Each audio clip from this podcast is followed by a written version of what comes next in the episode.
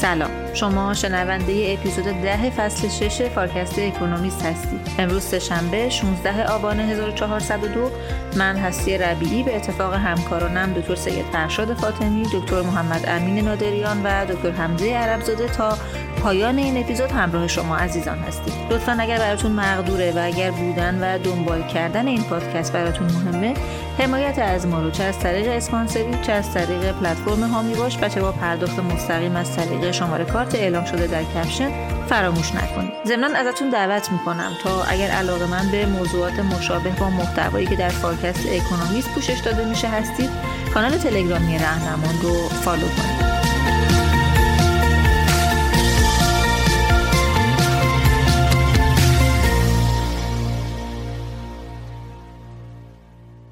سلام امین جان. سلام و عرض ادب خدمت شنونده های عزیز فارکست. خوشحالم که یه بار دیگه در خدمتتون هستم این هفته برای ما چه مقاله رو انتخاب کردی؟ مقاله که من این هفته انتخاب کردم در مورد تحریم های نفتی ایرانه. بعد جنگ غزه دولت بایدن تحت فشار قرار گرفته که همه مسیرهای صادرات نفت ایران رو ببنده و در واقع مانع از این بشه که ایران از این محل درآمدهای بیشتری رو کسب کنه. اما قبل اینکه این موضوع توضیح بدم اجازه بدین به این موضوع اشاره کنم که ایران بعد از تحریم های نفتی ترامپ تو سال 2018 به تدریج شبکه صادراتی جدیدی رو در واقع خلق کرده و حجم صادرات نفت ایران بر اساس ارزیابی این مقاله اکانومیست به یک و چهار دهم میلیون بشکه در روز تو ماه سپتامبر رسیده. این تو شرایطیه که تو سال 2020 فقط 380 هزار بشکه در روز در واقع میفروخته. ایران تونسته علیرغم همه فشارهای آمریکا علیه هر کسی که به تولید و حمل و فروش نفت و فرآورده‌های نفت ایران کمک کنه همچنان به اون مسیر صادراتی خودش ادامه بده. البته اکونومیست میگه که دولت بایدن برای اینکه قیمت سوخت رو توی آمریکا قبل انتخابات ریاست جمهوری کم کنه سختگیریاش رو روی این موضوع کمتر کرده و این علت اصلی اون افزایش صادرات نفت ایران بوده. نیا کنین الان قیمت های نفت توی ماه نوامبر رسیده به حدود 90 دلار در هر بشکه. که نسبت به ماه سپتامبر این الان حدود 7 دلار کمتره. خب الان طبیعتا سوال اینه که اگر آمریکا بخواد فشارش رو زیاد کنه یا قیمت ها یه جهش قابل توجهی می‌کنه و روی انتخابات آمریکا اثر می‌ذاره؟ خب برای اینکه بخوایم به این سوال جواب بدیم باید این شبکه فروش نفت خام ایران رو تا حدود زیادی بشناسیمش. اولا اینکه باید توجه داشته باشیم که شبکه صادرات نفت ایران در مقایسه با زمان ترامپ خیلی پیچیده تر و به نظر من کاراتر شده. اکونومیست میگه که مهمترین خرید خریدار نفت ایران چینه اما نه شرکت های بزرگ دولتی مثل ساینوپک و سی یه سری پالایشگاه های کوچیک مقیاس و موبایل به نام teapot refinery مشتری نفت ایران تو چینن و 95 درصد نفت ایران رو تو چین اینا در واقع می‌خرن. این پالایشگرا با توجه به اینکه الان مازاد ظرفیت به وجود اومده تو بازار فراورده اینا برای بقا و سودآوریشون دنبال نفت خام ارزون میگردن و ایران هم به اونا در مقایسه با قیمت نفت خامای شاخص نمی‌دونم دوبی و امثال هم حدود 10 تا 12 دلار تو هر بشکه در واقع تخفیف میده. به علاوه پرداخت به ایران بر اساس یوان چین نه دلار آمریکا و بنابراین این پالشگاه در برابر اون تحریم های آمریکا یه جورایی به طور کامل اینا ایمن شدن و آسیب پذیر اینا به نظر نمی‌رسن. بحث اصلی اینجا اون اتصال انتهای زنجیره از ایران به این مشتریات تو چینه که این توسط یه سری تانکرهای نفتی خیلی قدیمی که الان بهشون میگن دارک فلیت یا ناوگان تاریک توسط اونا داره انجام میشه. تعداد این تانکرها به دلیل سودآوری این business که خیلی هم در حال زیادتر شدنه تو سال 2023 حدود 102 تا تانکر بوده که نسبت به سال 2022 ما می‌بینیم که 42 تانکر افزایش نشون میده. جالبه که 27 تا از اینا اصلا سابقه حمل نفت و فراورده های نفتی مشکوک از هر مبدعی رو نداشتن. بنابراین به نظر می‌رسه که انجام این کار به ریسکش میارزه. مالکیت این کشتی هم تو چین و ویتنام و امارات از طریق اون شل کامپانیز یا شرکت های سوری اینا کاملا پنهان شده. بیشتر اون شرکت هایی که وزارت خزانه داری آمریکا روشون انگوش می‌گذاره اینا اسامی چینی دارن که زینفای اونا یه سری آدمایی تو داخل چینن. بعضی از تامین کننده های مالی چین هم توی این لیستا هستن. اما اینا در واقع گوشت قربونی برای واردات نفت از ایران. بیمه این محموله هم در واقع توسط دولت ایران انجام میشه. بشکه‌های ایران سفرشون رو از جزیره خارک شروع می‌کنن و یه مقداری هم تو جاسک. البته ممکنه جاسک تو آینده موقعیت ممتازتری رو پیدا کنه چون در واقع میشه از این طریق تنگه هرمز که یک choke point خیلی مهمیه تو تجارت نفت خام در واقع دور زده بشه. اینا ترانسپاندرای خودشون رو در واقع این تانکرهایی که گفتم. اینا ترانسپاندراشون رو وقتی وارد تنگه ها و معبرهای خیلی باریک میشن روشن می‌کنن و معمولا تانکرها همه یک سفر رو از اون مبدأش تا مقصد تنهایی انجام نمیدن. بعضی از کشتی ها و تانکرها سوخت و از بقیه کشتی ها تو ترمینال فجیره تو امارات بارگیری می‌کنن و عملیات ship to ship در واقع اونجا اتفاق میفته بعد از این خیلی از این تانکرها بار خودشون رو تو سنگاپور و مالزی تخلیه می‌کنن بعد یه سری تانکرهای کوچیکتر. این محموله ها رو بعد از اینکه با نفت خامای دیگه مثل نفت خام ونزوئلا ترکیب کردن یا به عنوان محصولات پتروشیمی در واقع لیبلش زدن اینا رو میارن تو شمال چین.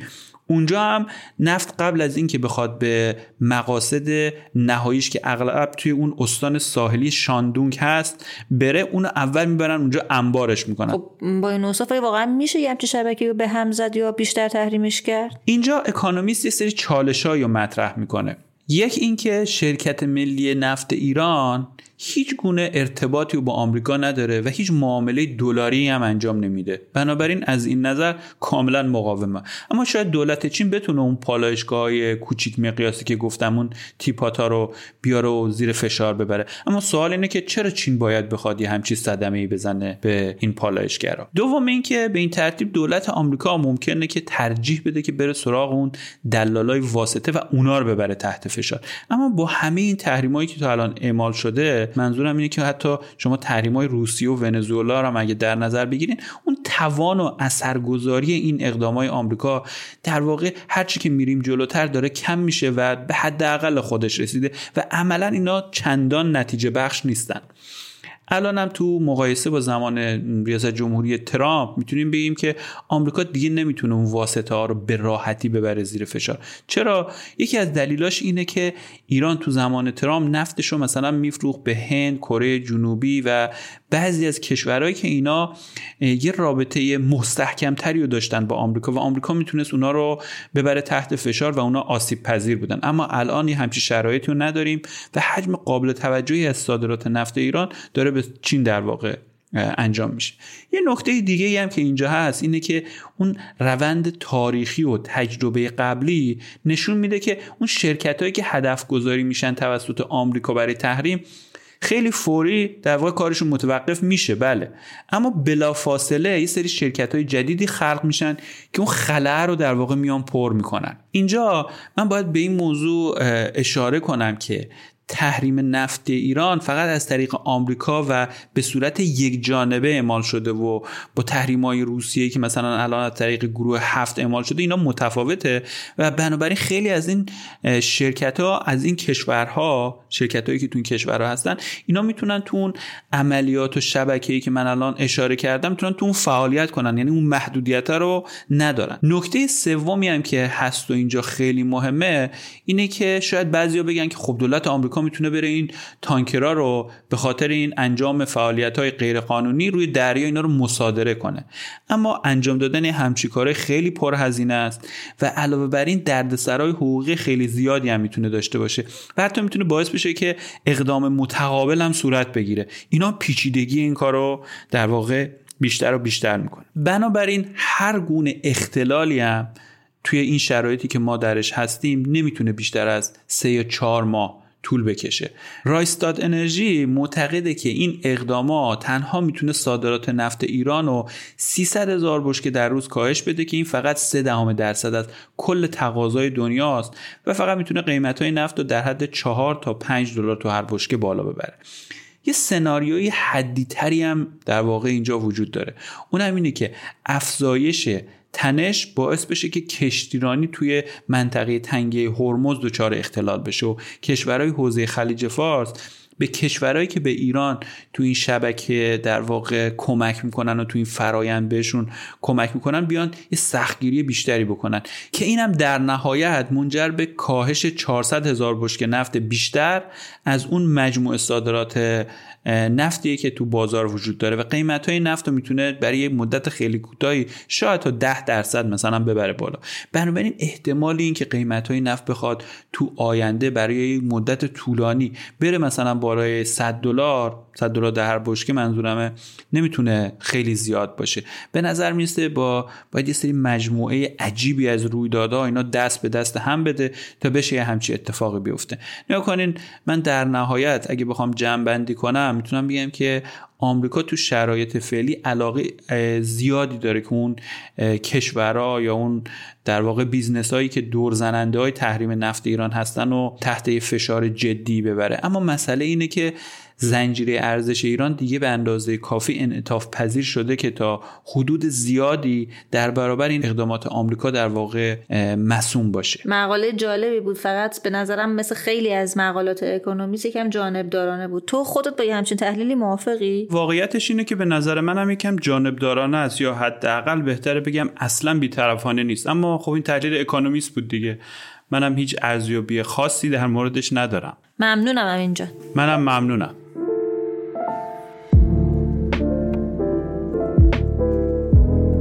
گفتگوی بعدی رو با دکتر حمزه عربزاده در مورد وضعیت اقتصاد جهانی انجام دادم. همراه ما بمونید.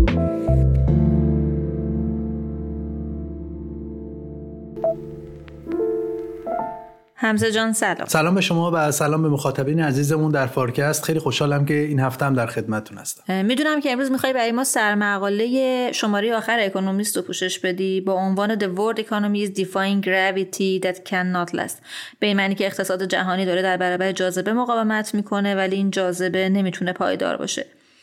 می‌تونی قبل از اینکه بحث تو شروع کنی لطفا یکم در مورد این عنوان اول برامون صحبت کنی و بگی منظور از جاذبه چیه؟ آره ببین یه سال پیش خیلی از تحلیلگرا و از جمله خود اکانومیست نگران بودن که سیاست های انقبازی بانک های مرکزی و بالا بردن نرخ بهره که خب در پاسخ به بالا رفتن تورم اعمال شده بود احتمالا به فرود سخت اقتصادی و به وجود آمدن رکود توی اقتصاد منجر بشن. حالا منظور اکونومیست از جاذبه تو عنوان مقاله همین نیرویی که سیاست های انقبازی قرار بود به اقتصاد اعمال کنند و رشد و رشد اقتصادهای دنیا رو پایین بیارن و اونو به سمت یک رکود ببرن. حالا عنوان این مقاله داره میگه که اقتصادهای دنیا دارن نسبت به این نیرو مقاومت نشون میدن. به این معنی که انگار هنوز اثری از رکود و بالا رفتن بیکاری دست کم اونطوری که پیش های سال گذشته انتظار داشتن نیستش. یعنی اگه ما به آمار و ارقام کنونی و وضعیت اقتصادی کشورهای پیشرفته که خب موضوع اصلی مقاله هم هستن نگاه بکنیم می‌بینیم که برخلاف پیش های یک سال گذشته اوضاع اقتصادی این کشورها خیلی هم بد نیست و دست کم نمی‌تونیم بگیم که این کشورها اومدن وارد رکود شدن. و البته بحث اصلی این مقاله هم اینه که این مقاومت خیلی شکننده است. و احتمالا خیلی پایدار نمیمونه و پیش بینی اکانومیست اینه که اقتصادهای دنیا احتمالا به زودی تحت تاثیر نرخ‌های بهره بالا قرار بگیرن و وارد رکود بشن. خب فکر کنم که برای شروع بحث بد نباشه که اگه یکم در مورد این آمار و ارقامی که بهش اشاره کردی صحبت کنی. خب بذار وضعیت آمریکا مثال بزنم. ببین تو آمریکا معادل سالانه رشد اقتصادی در سه ماهه سوم امسال به 4.2 درصد رسید. در حالی که این عدد در فصلهای اول و دوم امسال به ترتیب دو یک دهم و دو دو دهم درصد بودن خب مقداری از این افزایش رشد می‌تونه به خاطر اثرات فصلی بوده باشه. چون به هر حال معمولا در فصل تابستون رشد اقتصادی بالا میره. حالا برای اینکه بخوایم مقایسه بهتری بکنیم می‌تونیم همین آمار رو مقایسه بکنیم با سه ماهه سوم سال گذشته یعنی سال 2022 رشد اقتصادی در فصل سوم سال 2022 دو هفت دهم درصد بود. یعنی بیش از دو واحد درصد پایین تر از رشد امسال در مدت مشابه. خب اینا داره به ما چی میگه؟ اینا داره به ما میگه که انگار اوضاع اقتصادی آمریکا علیرغم سیاست های انقباضی بانک مرکزیش چندان بد نبوده و انگار سیاست های انقباضی خیلی تاثیر جدی روی بخش واقعی اقتصاد نداشته. خب تو بقیه کشورهای توسعه یافتم تقریبا ما یه وضع مشابه همین رو می‌بینیم. یعنی در حالی که ما شاهد کاهش نسبی تورم توی کشورها بودیم ولی نرخ بیکاری خیلی بالا نرفته و بانک های مرکزی هم به نظر میاد که کم کم می‌خوان نرخ بهره رو در همین حدود فعلی ثابت نگه دارن. حالا حرف مقاله چیه؟ حرف این مقاله اینه که این اوضاع خیلی خوب خیلی هم پایدار نیست. به این دلیل که پایه ها و عواملی که این اوضاع به نسبت خوب فعلی رو ایجاد کردن پایه ها و عوامل ناپایداری این عوامل چی هن؟ چرا اکونومیست معتقده که این عوامل پایدار نیستن؟ خب ببین سیاست های پولی انقباضی و نرخ های بهره بالا قرار بود که با کم کردن تقاضا تورم رو کنترل کنن. ولی در عمل در اکثر کشورهای توسعه یافته سطح تقاضا هنوز بالا باقی مونده. یعنی در عمل سیاست های پولی هنوز نتونستن اون تأثیری که انتظار می‌رفت رو روی تقاضای کل داشته باشن و به طبع اون اقتصاد هم وارد رکود نشده. حالا اینکه چرا ما هنوز شاهد تقاضاهای بالا هستیم و تقاضا تحت تاثیر سیاست های پولی انقباضی قرار نگرفته خب این دلایل متفاوت داره. یک دلیل مهمی که اکونومیست بهش اشاره می‌کنه اینه که خانوارها در دوره کرونا کمک های زیادی از دولت گرفتن و پسندازشون بالا رفت. خب حرف اکونومیست اینه که هنوز اون پسندازها تموم نشده و خانوارها هنوز مقدار زیادی از اون پسنداز رو در اختیار دارن و می‌تونن مصرف کنن.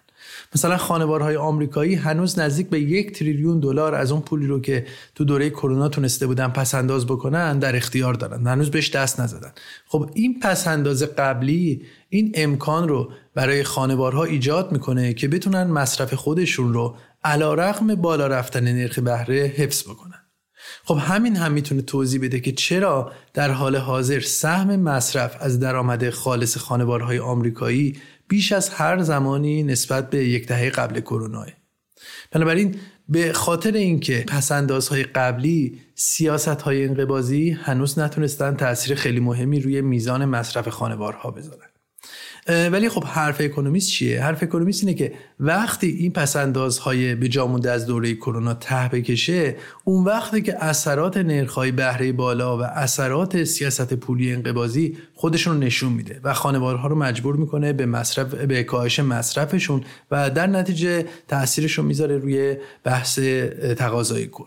بنابراین اکونومیست میگه اگه برای مدت زمان طولانی قرار باشه نرخ‌های بهره بالا باقی بمونن اون وقتی که ما اثرات رکودی سیاست های انقبازی رو به مرور از سمت خانوارها با کاهش تقاضاشون خواهیم دید. حالا یک سمت دیگه سیاست های پولی هم بحث بنگاه های یا اون چیزی که ما بهش میگیم کردیت چنل خب ببینید نرخ بهره بالا یعنی اینکه بنگاه ها سختتر می‌تونن وام بگیرن. و بنابراین کمتر سرمایه گذاری می‌کنن و فاینانس کردن هزینه هاشون گرونتر میشه. خب همین الان هم در آمریکا و هم در آمریکا و هم در اروپا ما این تاثیر رو داریم می‌بینیم و می‌بینیم که میزان ورشکستگی شرکت ها روند سعودی پیدا کرده. ولی خب این نکته رو توجه باید داشته باشیم که یک سری از شرکت ها هم بودن که از دوره قبل از بالا رفتن نرخ‌های بهره وام های بلند مدت با نرخ‌های بهره ثابت داشتن. بنابراین بازپرداخت بدهیاشون هنوز تحت تاثیر نرخ‌های بهره بالا قرار نگرفته. ولی خب به زودی این شرکت ها مجبور میشن تا برای تجدید وام هاشون نرخ بهره بالا بپردازن. و بنابراین این شرکت ها هم میان تحت تاثیر نرخ های بهره بالا قرار می‌گیرن. و این داستان ممکنه روند ورشکستگی ها رو در آینده تشدید بکنه. خب حمزه جان اگه بخوام صحبت رو توی جنبندی بکنم گفتی که دلیل ناپایداری شرایط به نسبت قابل قبول اقتصادی الان اینه که هنوز سیاست های پولی انقبازی و نرخ های بهره بالا تاثیر کاملش رو روی تقاضای خانوارا و همینطور روی شرکت ها نشون ندادن. درسته؟ آره. البته یه جنبه دیگه ای که به ناپایداری این اوضاع اقتصادی منجر میشه و خیلی هم مهمه اینه که رونق اقتصادی فعلی تا حد زیادی مرهون هزینه های دولتیه و سیاست های مالی انبساطی که دولت ها توی مدت در پیش گرفتن. خب ما قبلا در قسمت های قبلی فارکست هم به این موضوع اشاره کردیم که سهم هزینه های دولت نسبت به GDP تو این چند سال اخیر یک روند افزایشی چشمگیر داشته و به خصوص از دوره کرونا به بعد بدهی دولت ها داره به شکل کم سابقه بالا میره. الان پیش بینی IMF اینه که تا پایان سال 2023 کسری بودجه کشورهایی مثل فرانسه، انگلیس، ایتالیا و ژاپن یعنی کشورهای خیلی بزرگ و مهم اقتصادی به بالای 5 درصد جی دی پیشون برسه. یا مثلا در آمریکا در دوازده ماهه منتهی به سپتامبر کسری بودجه آمریکا حدود 7.5 درصد جی دی پی بوده. خب این رقم ها رقم های بزرگی هن. حالا این نکته هم جالبه که بگم. اکونومیست میگه میزان بدهی دولت ها به جی دی پیشون در کشورهای ثروتمند به بالاترین حد خودش از بعد از دوره جنگ های ناپل اون رسیده. یعنی ما با یک پدیده خیلی جدید مواجهیم که در اون بدهی ها به شدت بالاه خب مشکل این کسری بود جا چیه؟ چرا اکونومیست میگه که این وضعیت مخارج دولتی پایدار نیست؟ خب علتش باز برمیگرده به بالا بودن نرخ‌های بهره. این دکتر نیری چون چند هفته پیش این موضوع رو دقیقتر توضیح دادن. حالا منم یه اشاره گذرا می‌کنم. ببینید وقتی نرخ بهره پایین باشه خب سرویس کردن بدهی یا واسه دولت راحت تره. یعنی ولی وقتی که نرخ بهره بالا باشه این به این معنیه که دولت باید هزینه زیادی رو بده صرفا برای بازپرداخت بهره بدهیاش. این یعنی اینکه در دوره‌ای که نرخ بهره بالاست کسری بودجه و بدهی دولت خیلی هزینه زا میشه برای دولت ها خب این مسئله عملا یک تضادی رو بین بانک مرکزی و دولت ایجاد می‌کنه. از یه طرف بانک مرکزی ها می‌خوان که برای کنترل تورم و مجبور کردن دولت ها به انضباط مالی نرخ بهره رو بالا نگه دارن. از طرف دیگه دولت ها هم دوست دارن که نرخ بهره پایین باشه تا راحتتر بتونن بهره بدیهاشون رو باز پرداخت حالا بذارین یه مثالی هم بزنم شاید بد نباشه. سال پیش بهره ای که دولت ژاپن باید برای اوراق قرضش می‌داد 8 درصد بود.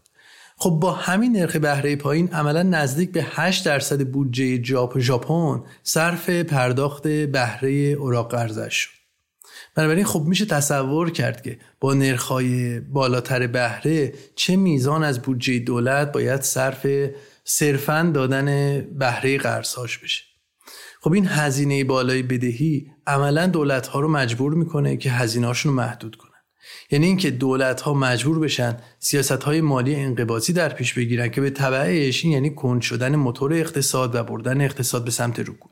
یعنی نهایتا دوره طولانی تورم های بالا کار رو برای سیاستگزاران اقتصادی سخت می‌کنه که بتونن همزمان هم بدهی های دولتی رو تصویه کنن و مخارج دولت رو بالا نگه دارن و هم تورم رو کنترل کنن.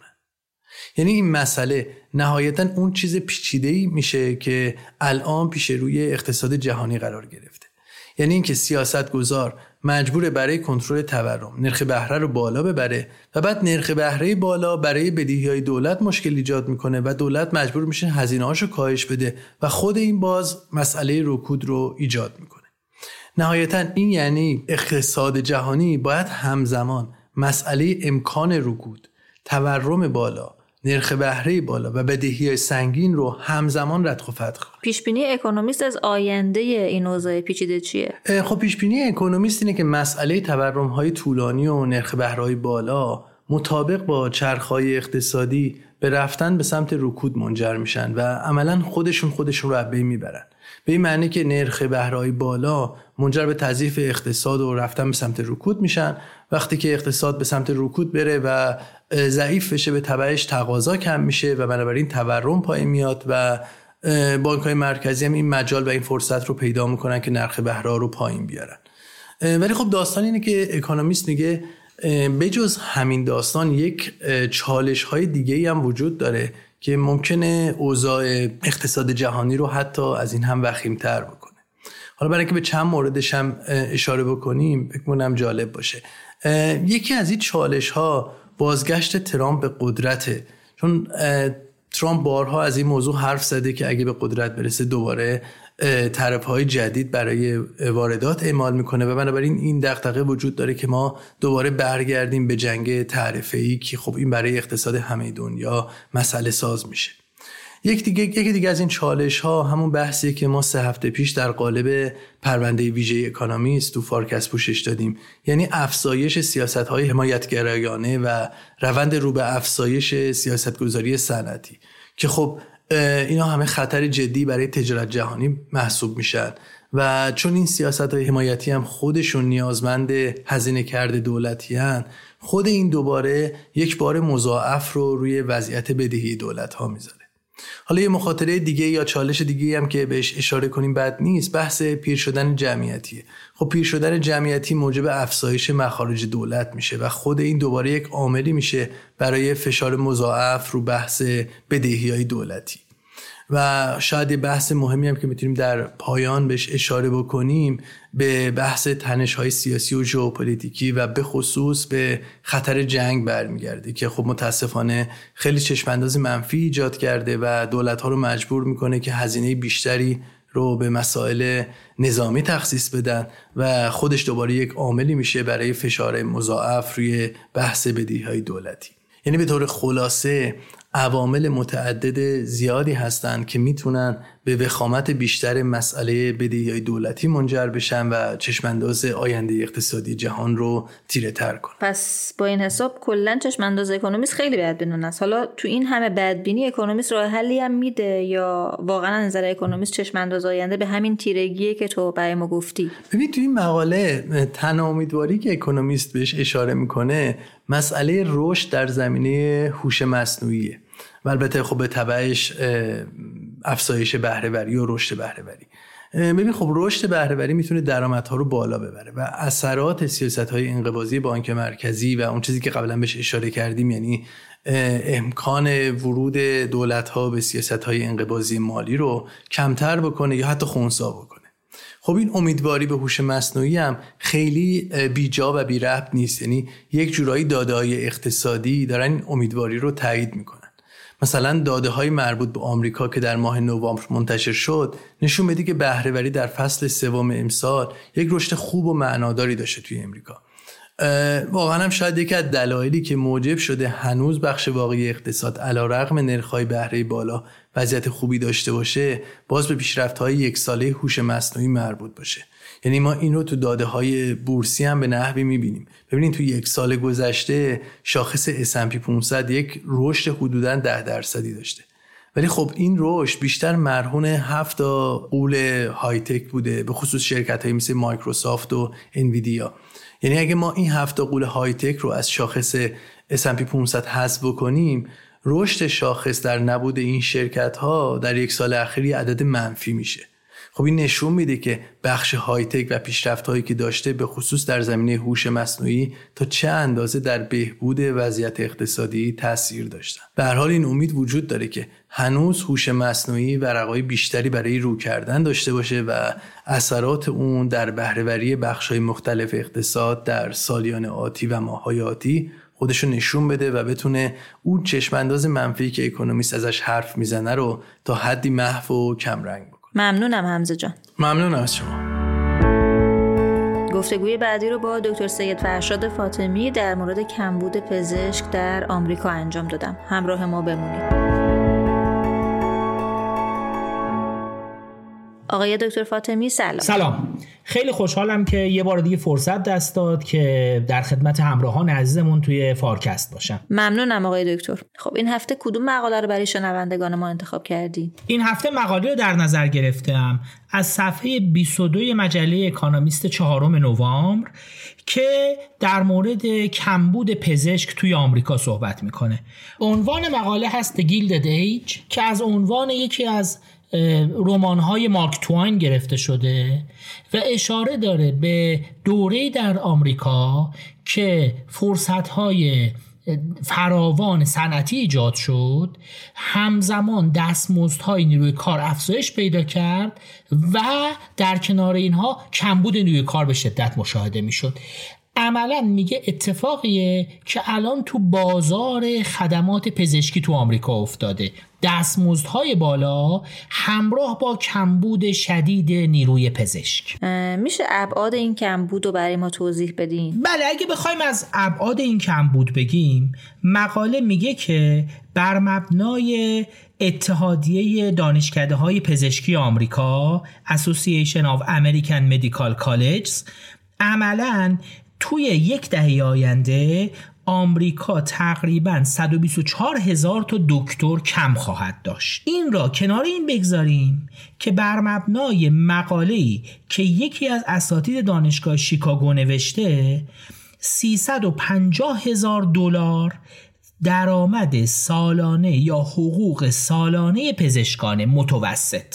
مقاله میگه در کنار این دستمزد بالا این حقوق کم اضافه بکنید که هر سال 85 هزار نفر تقاضای وارد شدن به دورای پزشکی را دارند و تعداد زیادی از اینها بیش از نیمی از اینها ریجکت میشن و دانشکده پزشکی اونا رو قبول نمی کنند برای اینکه وارد دورای پزشکی بشن. مقاله میگه کمبود پزشک را خیلی از آمریکایی ها همین الان احساس می‌کنن.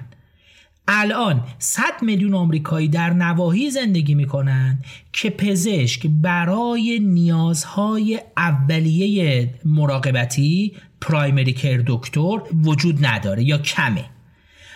و تو بسیاری از تقریبا نیمی از آمریکا تو نقاط زندگی می‌کنن که متخصصین سلامت روان توی اونها به اندازه کافی وجود نداره. و بر اساس آمار تعداد پزشکای آمریکایی به ازای هر هزار نفر چیزی زیر سه تا پزشکه.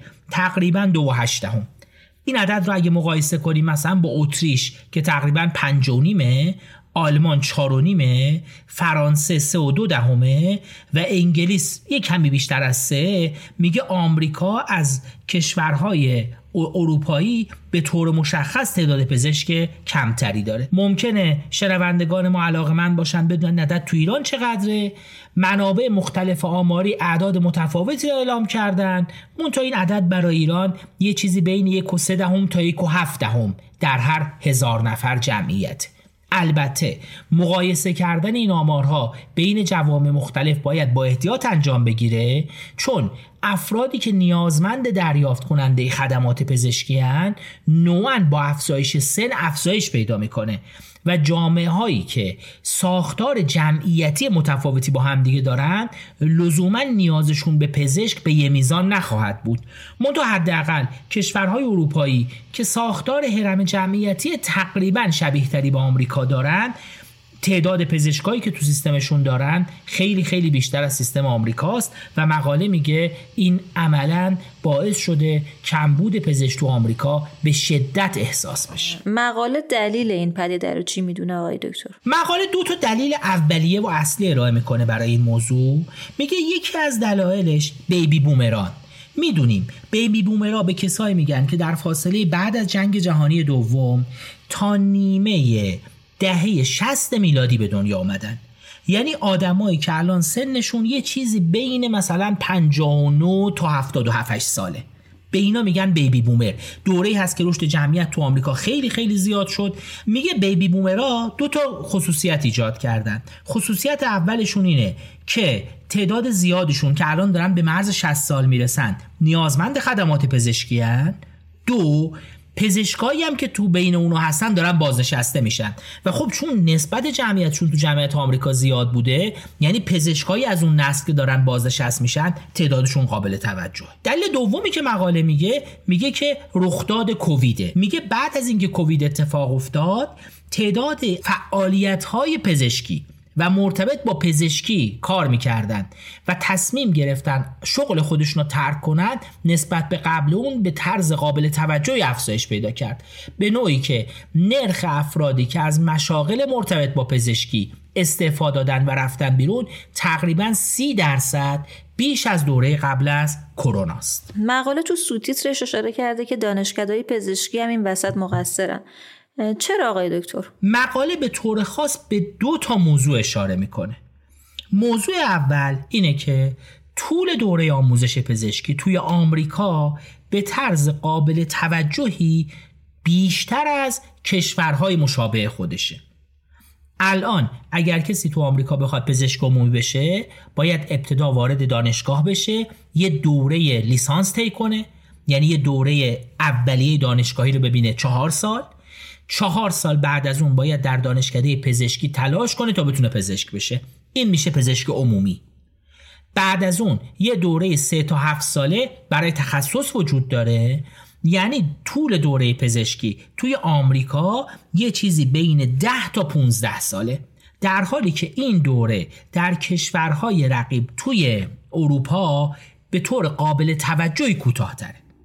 پس یک طولانی بودن دوره آموزش باعث میشه افراد کمتری تشویق شن به دوره خوندن پزشکی علاوه بر اینکه پزشکا مدت زمان طولانی تری طول می‌کشه تا به خدمت نظام پزشکی در بیان.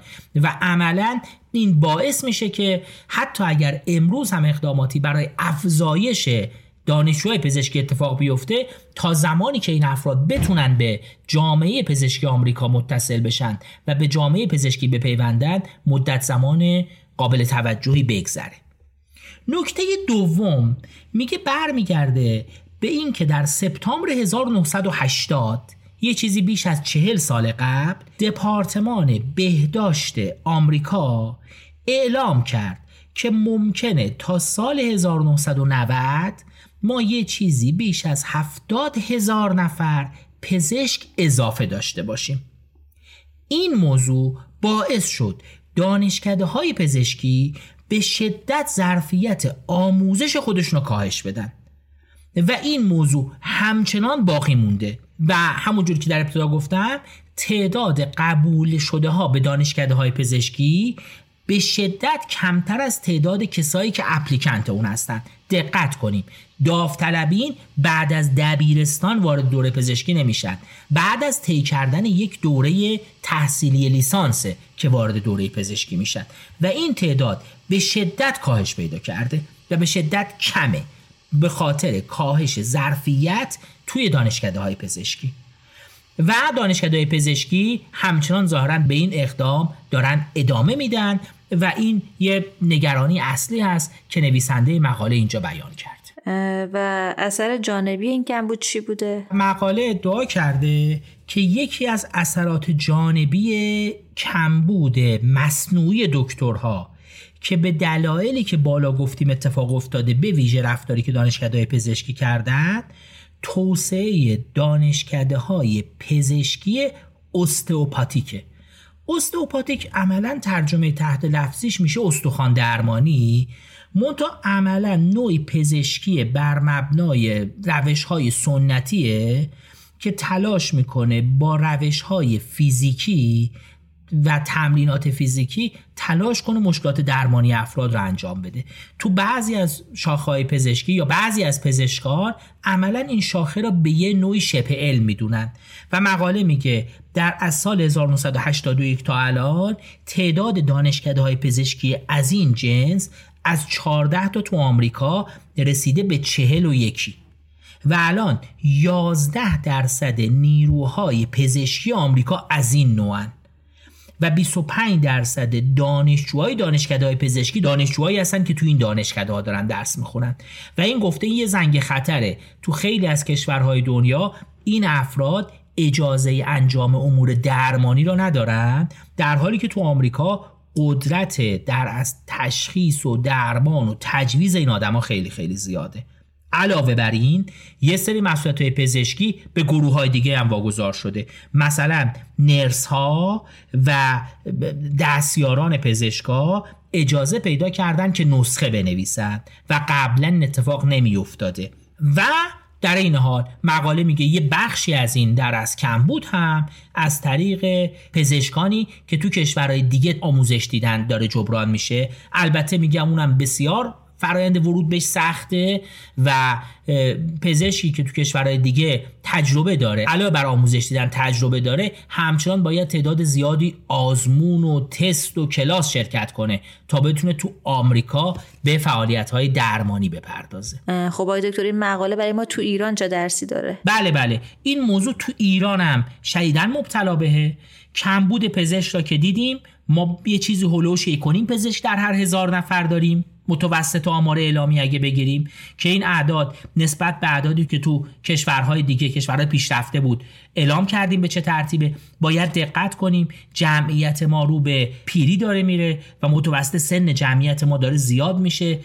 سهم افراد 65 سال و بیشتر تو جمعیت داره بالا میره و این افراد نیازمند دریافت خدمات پزشکی هستند در کنار اون که ظرفیت دانشکده پزشکی شدیداً محدوده. با توجه به اقبال زیادی که برای ورود به دوره پزشکی وجود داره. فکر می‌کنم کل درسی که می‌خوایم برای مقاله بگیریم برای ایران جمله آخر مقاله است که من از رو متن می‌خونم براتون. میگه This looks a lot like a labor market that has been rigged in favor of the insiders. میگه این شبیه یه بازار کار میمونه که توش مداخله شده در جهت کمک کردن به کسایی که قبلا تو این بازار کار دارن کار می‌کنن. یعنی به هر حال این اتفاقی که تو آمریکا افتاده به نظر میاد تو ایران هم تا یه حد زیادی میشه ما این رو ازش درس بگیریم و تلاش کنیم با توجه به جمعیتمون که رو به پیری داره میره این مشکل برای ایران کمتر اتفاق بیفته. آقای دکتر فاطمی ممنونم. من هم متشکرم و امیدوارم که هفته های بعد که خدمتون هستم خبرهای بهتری به گوشمون برسه و جهان اطرافمون جهانی با صلح و آرامش بیشتر باشه.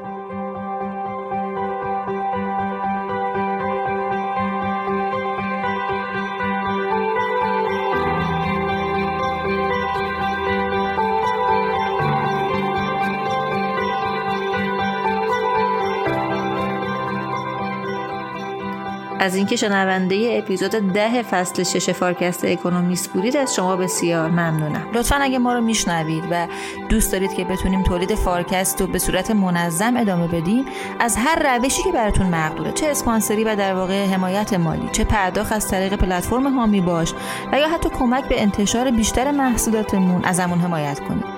فارکست رو می‌تونید به صورت فصل بندی شده و در قالب گروه محصولات مختلف با مراجعه به وبسایت رهنما یا در پلتفرم های مختلف پادگیر مثل Castbox، Google Podcast، Apple Podcast و فیلیبو بشنوید و دنبال کنید. ضمنا اگه دوست دارید از انتشار گروه محصولات مختلف فارکست و همینطور رویدادها و خدمات مختلف شرکت مشاور مدیریت رهنما مطلع بشید ما را از طریق کانال تلگرام دانشگو یا اینستاگرام و LinkedIn follow کنید. شماره های تماس ما به علاوه لینک همه کانال های ارتباطی که گفتم تو caption همین اپیزود اومده. لطفا ما رو فراموش نکنید ما رو بشنوید و به دوستانتون هم معرفی کنید. من هستی ربیعی هستم و روز و روزگار خوشی رو براتون آرزو می‌کنم. خداحافظ.